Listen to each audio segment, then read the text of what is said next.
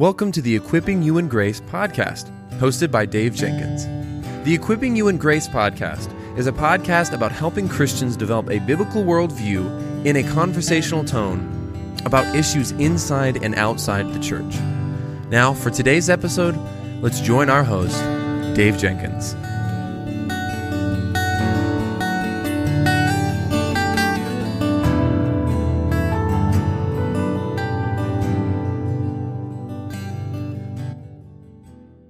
Today's episode is brought to you by Christian Focus Publications. Visit ChristianFocus.com to see the latest releases in theology, biblical studies, and reference books. Get 15% off by using the code Equipping in Grace, no spaces, all lowercase, at checkout. Welcome back to the Equipping You in Grace podcast. My name is Dave, and I'm the host for this podcast. And with me today, I have Gene. Gene, welcome to the Equipping You in Grace podcast. Thanks. Good to be with you. Yeah, it's wonderful. Uh, I've enjoyed just uh, having a few minutes just to chat with you before we recorded, and I'm looking forward to this conversation today. Uh, can you uh, just tell us a little bit about your life, your marriage, ministry? What are you working on, um, you know, writing project wise these days? Yeah, well, I've been an English professor at Christian colleges for decades. Uh, most recently, Patrick Henry College. Uh, I was a culture editor for World Magazine for a while. I've written quite a few books on Christianity and culture, like uh, like this one, and uh, lots more. I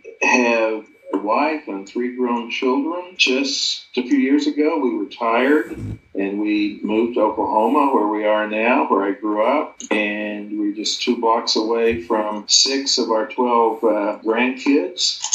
Six are in Australia, not quite so close. We visit them every chance we get and enjoying retirement greatly. And I'm still keeping up my, my writing. This book has come out, and I've been uh, doing quite a few other things with my blog and my uh, articles of various kinds. So I'm able to keep up that part of my uh, my calling. Even in retirement. Well, that's wonder- that's wonderful, brother. Uh, would you like to just tell us a little bit about this book, Post Christian: A Guide to Contemporary Thought and Culture, why you wrote it, and how you hope it'll be received? Okay. Well, in 1994, I published a book called Postmodern Times, A Christian Guide to Contemporary Thought and Culture. And that was one of the most popular books that I'd written. And at that time, postmodernism, relativism, all of these issues uh, were really quite new. Mine was one of the first books to critically engage that from a Christian point of view. So um, it still holds up pretty well. It's still in print. People are still uh, reading it. Um, but it obviously things have happened over the last 25 years. You know, there's a bunch of new issues and new things that uh, that needed to be addressed. Uh, people suggest that I update Postmodern Times, but what I did instead was to write a sequel to that book. And this book, Post Christian, is the sequel to Postmodern Times. And what it does is to look at secularism. We say we're in a secular world, we're in a post Christian world. Uh, but that doesn't mean that Christianity is over, far from it, as my book shows. But a lot of people think they can leave Christianity out of consideration and it's sort of marginalized as a private little inner set of beliefs that doesn't affect the real world, the outside world. Uh, but there's a lot of facets to it. Uh, big challenge for the church. Uh, Christianity uh, is said to be declining. Again, that's a complicated question I get into also. The rise of the nones people who claim to have no religion.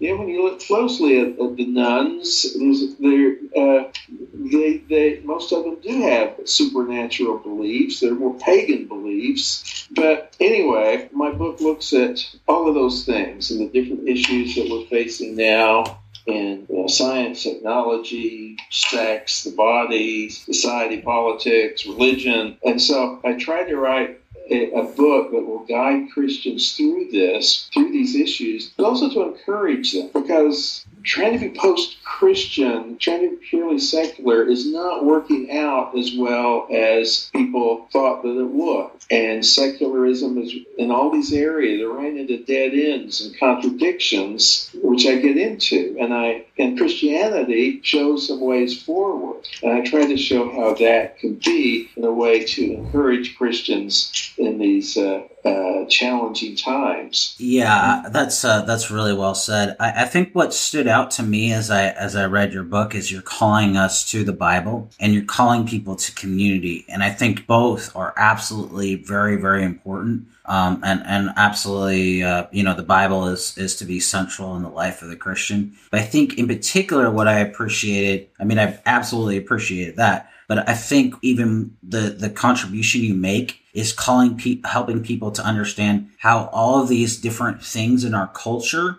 how everybody is seeking a community and is a part of a community. And we actually have the, um, you know, through God's word, we as God's people have the ultimate community. Uh, we're gathered under Christ and and to uh, to to be part of you know a word centered and word formed community. That's so true, and so many of these new worldviews they search for community. You know, their cultural identity. You know that, that people yearn to belong to a community, but they don't have one. And the what we have instead, our technology does many wonderful things, but we have virtual community. And you, know, you get on social media and you have your friends, so called friends, and many of the friends you may never have met in, in real life. And so people are trying to turn that into a community, but instead it very often it's very ugly. And all of these things demonstrate this hunger for human relationships, for genuine community. And that's something that the church has. Uh, there's a study of the nones, you know, those who check the box, what is your religion? None. And, and, one of the big things about them is me the nones, more so than any other demographic, lack community. It isn't just that they're not joining churches, they're not joining anything. They're not joining you know, book clubs or sports uh, teams or secular interest groups or political parties, nothing. And the, their isolation is really a tragic thing. And human beings can't live long with that kind of, of, of isolation. So they're not getting married, they're not having families, they're by themselves. And as they get old, they're going to, to feel the consequences of that. And so, as Christians, if we can be there, I, I think uh, we have something very tangible to offer. And the community is something very, you know, tangible and maybe it didn't seem related to a, a supernatural uh, faith or the gospel or anything. And yet that is a way we can draw them in and, and make them part of our community, part of our church, as part of the worldwide universal church that's Christ's body of, of all the faithful. And uh, we can usher them into that. That's really, really good. What, what does the pro choice view do to the idea of not only choice, but also of freedom in terms of its consequences on people's worldviews today?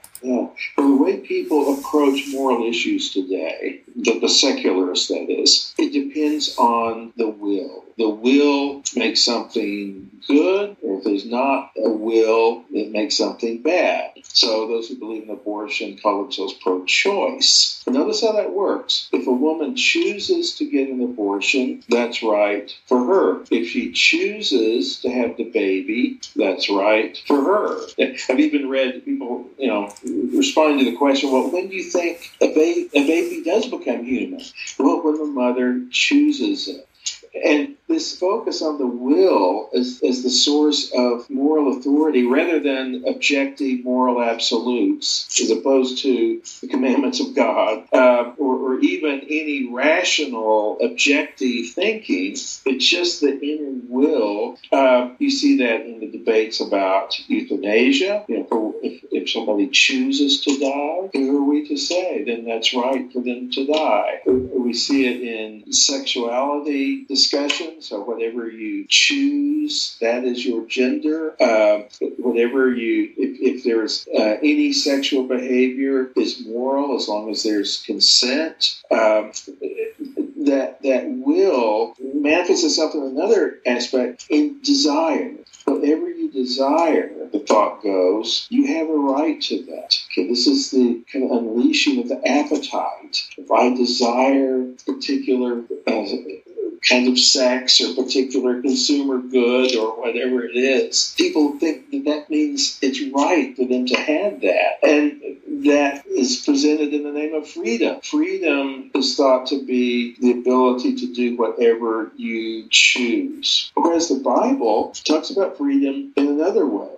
What enslaves us is sin. And Jesus says in John 8, he who sins is a slave to sin. And those who struggle with you know, drug addiction, alcohol abuse, pornography addiction, uh, or, or even the, just the whole array of sin, knows that when you're in the state of sin, that's a slavery. But then Christ says in John 8, he goes on, Jesus says, But if the, the Son frees you, you're free indeed. And Scripture gives us a way for true freedom, which does not come from just indulging all of our sinful appetites, rather being transformed by Christ, who turns us into human beings who are genuinely free in the, in the best sense of that word. So the irony is that the pro choice mentality, making the will uh, the determinant, actually leads to slavery and bondage rather than what the, the, the secularists are, are looking for. Yeah, that's that's really really well said. You know, you know what's interesting is is people think, well, I'm I'm a good person, right? Well, Yeah. But then, but then, as you just articulated so well, if you're a good quote unquote person, then you have to believe in moral absolutes. And where do you get the moral absolutes from if you reject moral absolutes? Uh, And then you just say, well, uh, then you have to ask, do you actually believe in the logic? And they and they do believe in logic. I grew up in Seattle, and and it, it's central to logic is central to their whole argument. So, do you actually you ask them, do you believe in do you do you then believe this? You say that you're a good person, but but but you don't believe in moral absolutes. So, do you believe in logic? yeah. And the then they- irony is that Yeah. we are in an age of both sin and self righteousness. Of course, self righteousness has been the big enemy of the gospel since Jesus dealt with Pharisees. But we have a new kind of Pharisee mentality among people who are flagrant sinners and who defend their sins. Yet they say, I am a good person. They think, I am so good that nothing I do, of course, can, how could that be wrong? I'm a good person. And so they hide their sinfulness in this veneer of self righteousness, which, of course, is just a, a cover up. And in that, they have, you know, self righteousness without righteousness. And the uh, uh, what that comes to is a kind of hypocrisy that, um, you know, occasionally breaks down. But, but it's, it's, it's a slavery. It's another kind of slavery that, that they're committed, in effect, into works righteousness, but they know that they can never even meet their own high standards, uh, but uh, speak very harshly against anyone who would suggest that there's anything wrong with them or that they're sinning in any way. Yeah, well, sin is irrational. So um, the unsaved person, I'm not saying that the unsaved person can't think rationally. I'm not saying that, but it, it makes us behave in ways that are irrational and, and think in ways that are irrational. What's uh, what's one example of how science is used as a weapon to discredit biblical uh, truth claims, and how should Christians respond to this claim by science with the Word of God? Well, we're in a time where science has great authority and people put their trust, their faith in science. That science will find a solution to our problem. And even people that don't know anything about science will invoke science against religion or Christianity or, or, or whatever. And it's ironic because in our times, most people are constructivist, which means they believe truth is something we create for ourselves. And I get into this in, in, in the book, and we just talked about morality. You choose, you create your own moral code yourself. And truth is relative, morality is relative, and we are all constructing what's real for ourselves. And that worldview is not consistent with modern science. Modern science depends on empiricism, attending to the outside objective world and learning to understand it. But if you're a constructivist, that totally goes out the window. And yet, science, which resists constructivism, which is why it's been able to make so so much, uh, uh, so many discoveries and so much progress, actually goes against the main current of our of our day. Uh, and yet, even the constructivists will invoke science when they when they want to. But uh, science, the the invocation of science, kind of betrays or, or, or, indicates in their mind scientific materialism, nothing exists beyond what science can empirically demonstrate and, and observe and understand, which is used to cut out anything supernatural, anything religious, anything moral, any, but, but it goes beyond that. There's, there's nothing, no ideas uh, are allowed to be true if it's not reducible to just scientific materialism. But again, the, the contradiction with the constructivist mind, if, if you're really oriented to the outside world, to the objective world, you would also attend to objective morality and objective uh, religious teachings and everything else. I mean, the biggest place where science is used to hammer Christianity, of course, is the, the, uh, the theory of evolution. That's used to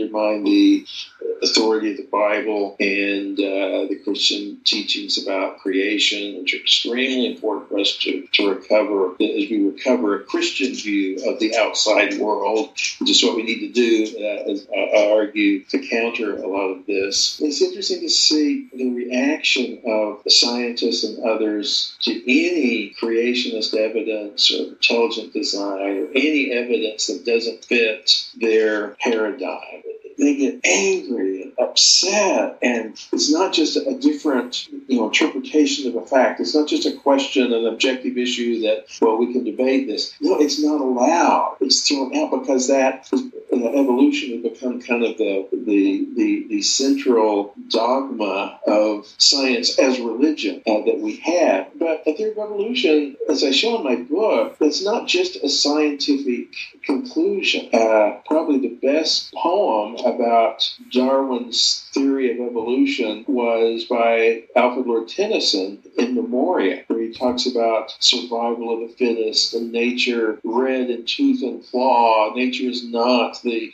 the uh, source of values. Nature is violent. It's in conflict. That was written ten years before Darwin, before Darwin published Origin of Species, and even before that, you can see writers and thinkers and philosophers putting forward a theory of evolution. Now, what Darwin did was to take that model, which is in the air. I mean, even in the Industrial Revolution, uh, where, where he came came from, the idea of you know free market capitalism, that the economic progress comes from the competition between different uh, individuals and different businesses, forcing the best to win out and for economic progress to grow. That's basic capitalism, which I agree with uh, basically, except then Darwin is applying that to biology. And he turns it into a big paradigm that then scientists use to organize all of, of their conclusions pretty much. So I talk about this in the book. It, it'll help Christians to understand about what the scientific method actually is and to understand how scientific models are always changing and they have to change, but to not get so invested and, and so dismayed by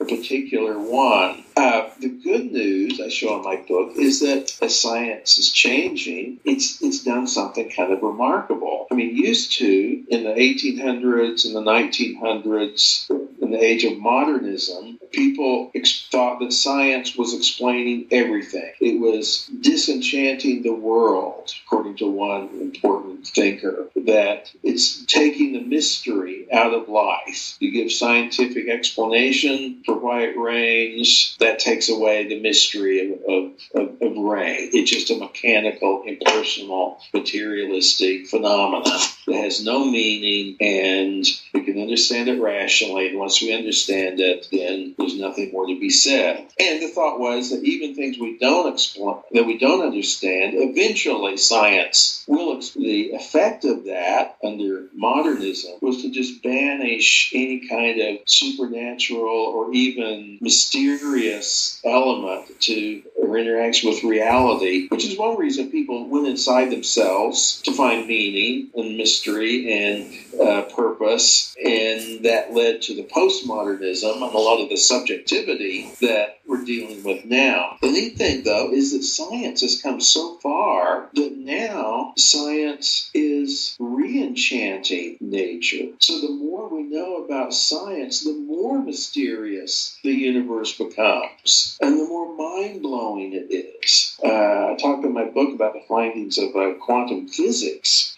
which is amazing. And it, and it defies that kind of easy, productive materialism. You know, subatomic particles are not just little marbles bouncing against each other. Uh, they found if you split two subatomic particles and they go in different directions, yet what you do to one will also be done to the other, even if they're on the other side of the universe. And it's instantaneous. How are these particles connected? And yet, this is what science shows us.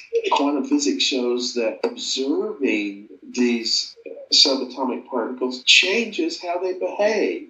How do you how do they know whether they're being observed? And just point after point, these are things that don't fit into a nice little calculator brain. They go beyond anything, almost to the point of being kind of supernatural. But but, but science, the projection of science and, and, and, it's going is increasing your sense of mystery and I think making newly credible a, a, a, a Christian worldview, the reality of supernatural things are beyond our simple, limited human understanding. I think it's something that Christians can really build on. Yeah, that's that's really really helpful. Um, in what way does the doctrine of vocation help Christians in a post-Christian uh, culture live out their faith in a secular society? Well, that's another subject I've been studying and writing about. I wrote a book called God at Work: Your Christian Vocation in All of Life, and this Reformation doctrine of vocation is far more than I knew that it was about, and it's very helpful and very practical. It's not just that God calls us to different occupations, but vocation, as the reformers understood it, and as the Bible teaches about it, is it's a theology of, of life that, that we, we, we come to Christ and then God sends us into our callings, our vocation. Vocation just means calling. And he calls us into to, to certain neighbors so marriage is a vocation. The parent is a vocation. Uh, yeah, having you know all the different ways people make a living. That's part of their vocation. Being a citizen is a vocation, and God s- sends us into the world to live out our faith. And not only that, vocation teaches that God works in and through us to bless our neighbors. You know, we're to love God with all our heart, soul, and mind, and love to na- our neighbors as ourselves. And it's in our callings, in the family, in the workplace, in our citizenship, in our communities, in the church, in the local congregation, we interact with people and we love and serve our neighbors in the work that our vocations call us to do. So whether it's teaching, forming, as you do on your on your uh, podcast, as I try to do as a college teacher, you know, Luther said that God gives us our daily bread by means of the farmer and the baker and everybody else people who prepared our meal. God is in all of that. He protects us through lawful authorities. He heals us through medical callings. He blesses us through engineers and people that make up technology that we can use. All of our callings are ways to love and serve our neighbor, and that God is in that. And it's also where we interact with non Christians and where we become salt and light to the world. And so, in the secular time, a lot of Christians are talking about, well, we need to pull back. The, the culture is so far gone, we need to pull back and start our own cultures. And okay, I understand there's some truth to that. I talk about in my book. We can, we can learn from that. But ultimately, in vocation, God wants us to be in the world, not of the world, but in the world. And it's in our various vocations that we interact with the secular world and we interact with non believers, and we can be there for them as we love and serve them. Part of that, we can bring them when we see that they're desperate need of a community, we can bring them to our church when they're when they're constructivist mindset doesn't work when they get a dangerous disease. They learn they have cancer. That's not the truth that you constructed for yourself. That's a reality that breaks in on you from the outside. We can be there for them and direct them to Christ who breaks in on us from the outside too, and we can uh, make a difference for them. So I think vocation is a mod- gives us a model for how we can live faithfully and effectively, even in a post-Christian environment. That's uh, that's really really helpful. Very very helpful. Very well said. Uh, where can people go to find out more about your work, Gene, online, either on uh, social media or otherwise? Yeah, well, I have a blog that's pretty popular. It's called Cranach, C R A N A C H, named after the artist who was uh, Martin Luther's good friend, and he's a good example for vocation. That's kind of one of my big uh, hobby horses. Uh, he was an artist. He was the mayor of Wittenberg. He was a businessman. He was a printer. He and he, he, he was Luther's right hand man, using the arts and technology to bring out the gospel. He was the, the first printer of the Bible in the uh, vernacular language. And so uh, he's kind of a kind of a hero. Uh, so the Cranach blog, it's at uh, Patheos, a big uh, group that has lots of different uh, blogs on it. So you can go to patheos.com slash blog slash Gene Veith, my name, slash, and that'll take you to the Cranach blog, and you'll be able to keep up uh, with me and see some of the things I've written. And it's, it's a discussion blog, so it's, it's a good occasion to talk about a lot of these issues as they come up, and uh, it, it, can be pretty pretty interesting. But that's a good way to keep up with me. Well, wonderful, wonderful. Um, thank you for sharing about your uh, your work. Um, is, there's a lot you know that we haven't uh, covered about this topic, and you know we could talk for hours about this. Really, just but just as we wrap up this conversation, can you give us a few takeaways, Gene? Yeah. First of all, when we talk about secularism, it's not necessarily how we think it. The new atheists think that, well, people aren't believing in God, they're all going to be scientific materialists. That has not happened. There's really very few atheists, even among the secularists. About 10% of Americans say they are atheists. Among the nones who say they have no religion, 78% believe in some kind of supernatural belief. Very few of the of the nones are atheists. The problem is what they believe is usually you know reincarnation, uh, uh, psychic powers, astrology, you know, New Age type beliefs. It, it's really not as much a rejection of religion as sort of into the void they're becoming pagans. But Christians have always done well in evangelizing pagans.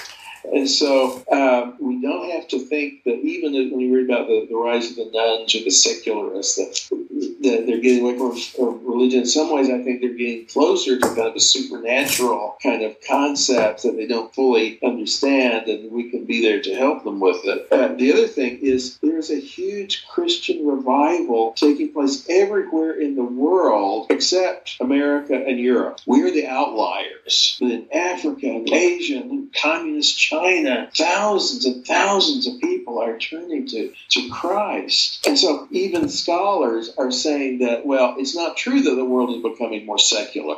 It just isn't. And I think a lot of that energy that we're seeing in global Christianity uh, is very likely to come here. Uh, the, people that sent the missionaries to these countries, and now uh, so many people coming to faith. Now they're at the point they'll be sending missionaries to us. And we may well, as a country, get caught back into that into that revival. Yeah, that that's a that's a really really important thing that you said. You know, we we uh, we set them out, we uh, we train them, and now they're going to come back to us and and uh, teach us and instruct us. Uh, that's how multiplication works. So, Gina, I really appreciate uh, your time today and your very thoughtful answers. And pray Christ richest blessings on your work, brother. Well, thanks. I enjoyed our talk. Thank you, brother. I'd like to thank Christian Focus for sponsoring today's episode. Don't forget to visit Christian Focus website at www.christianfocus.com to receive 15% off of the latest releases in theology, biblical studies, and reference books from Christian Focus by entering code equipping in grace, no spaces, all lowercase at checkout.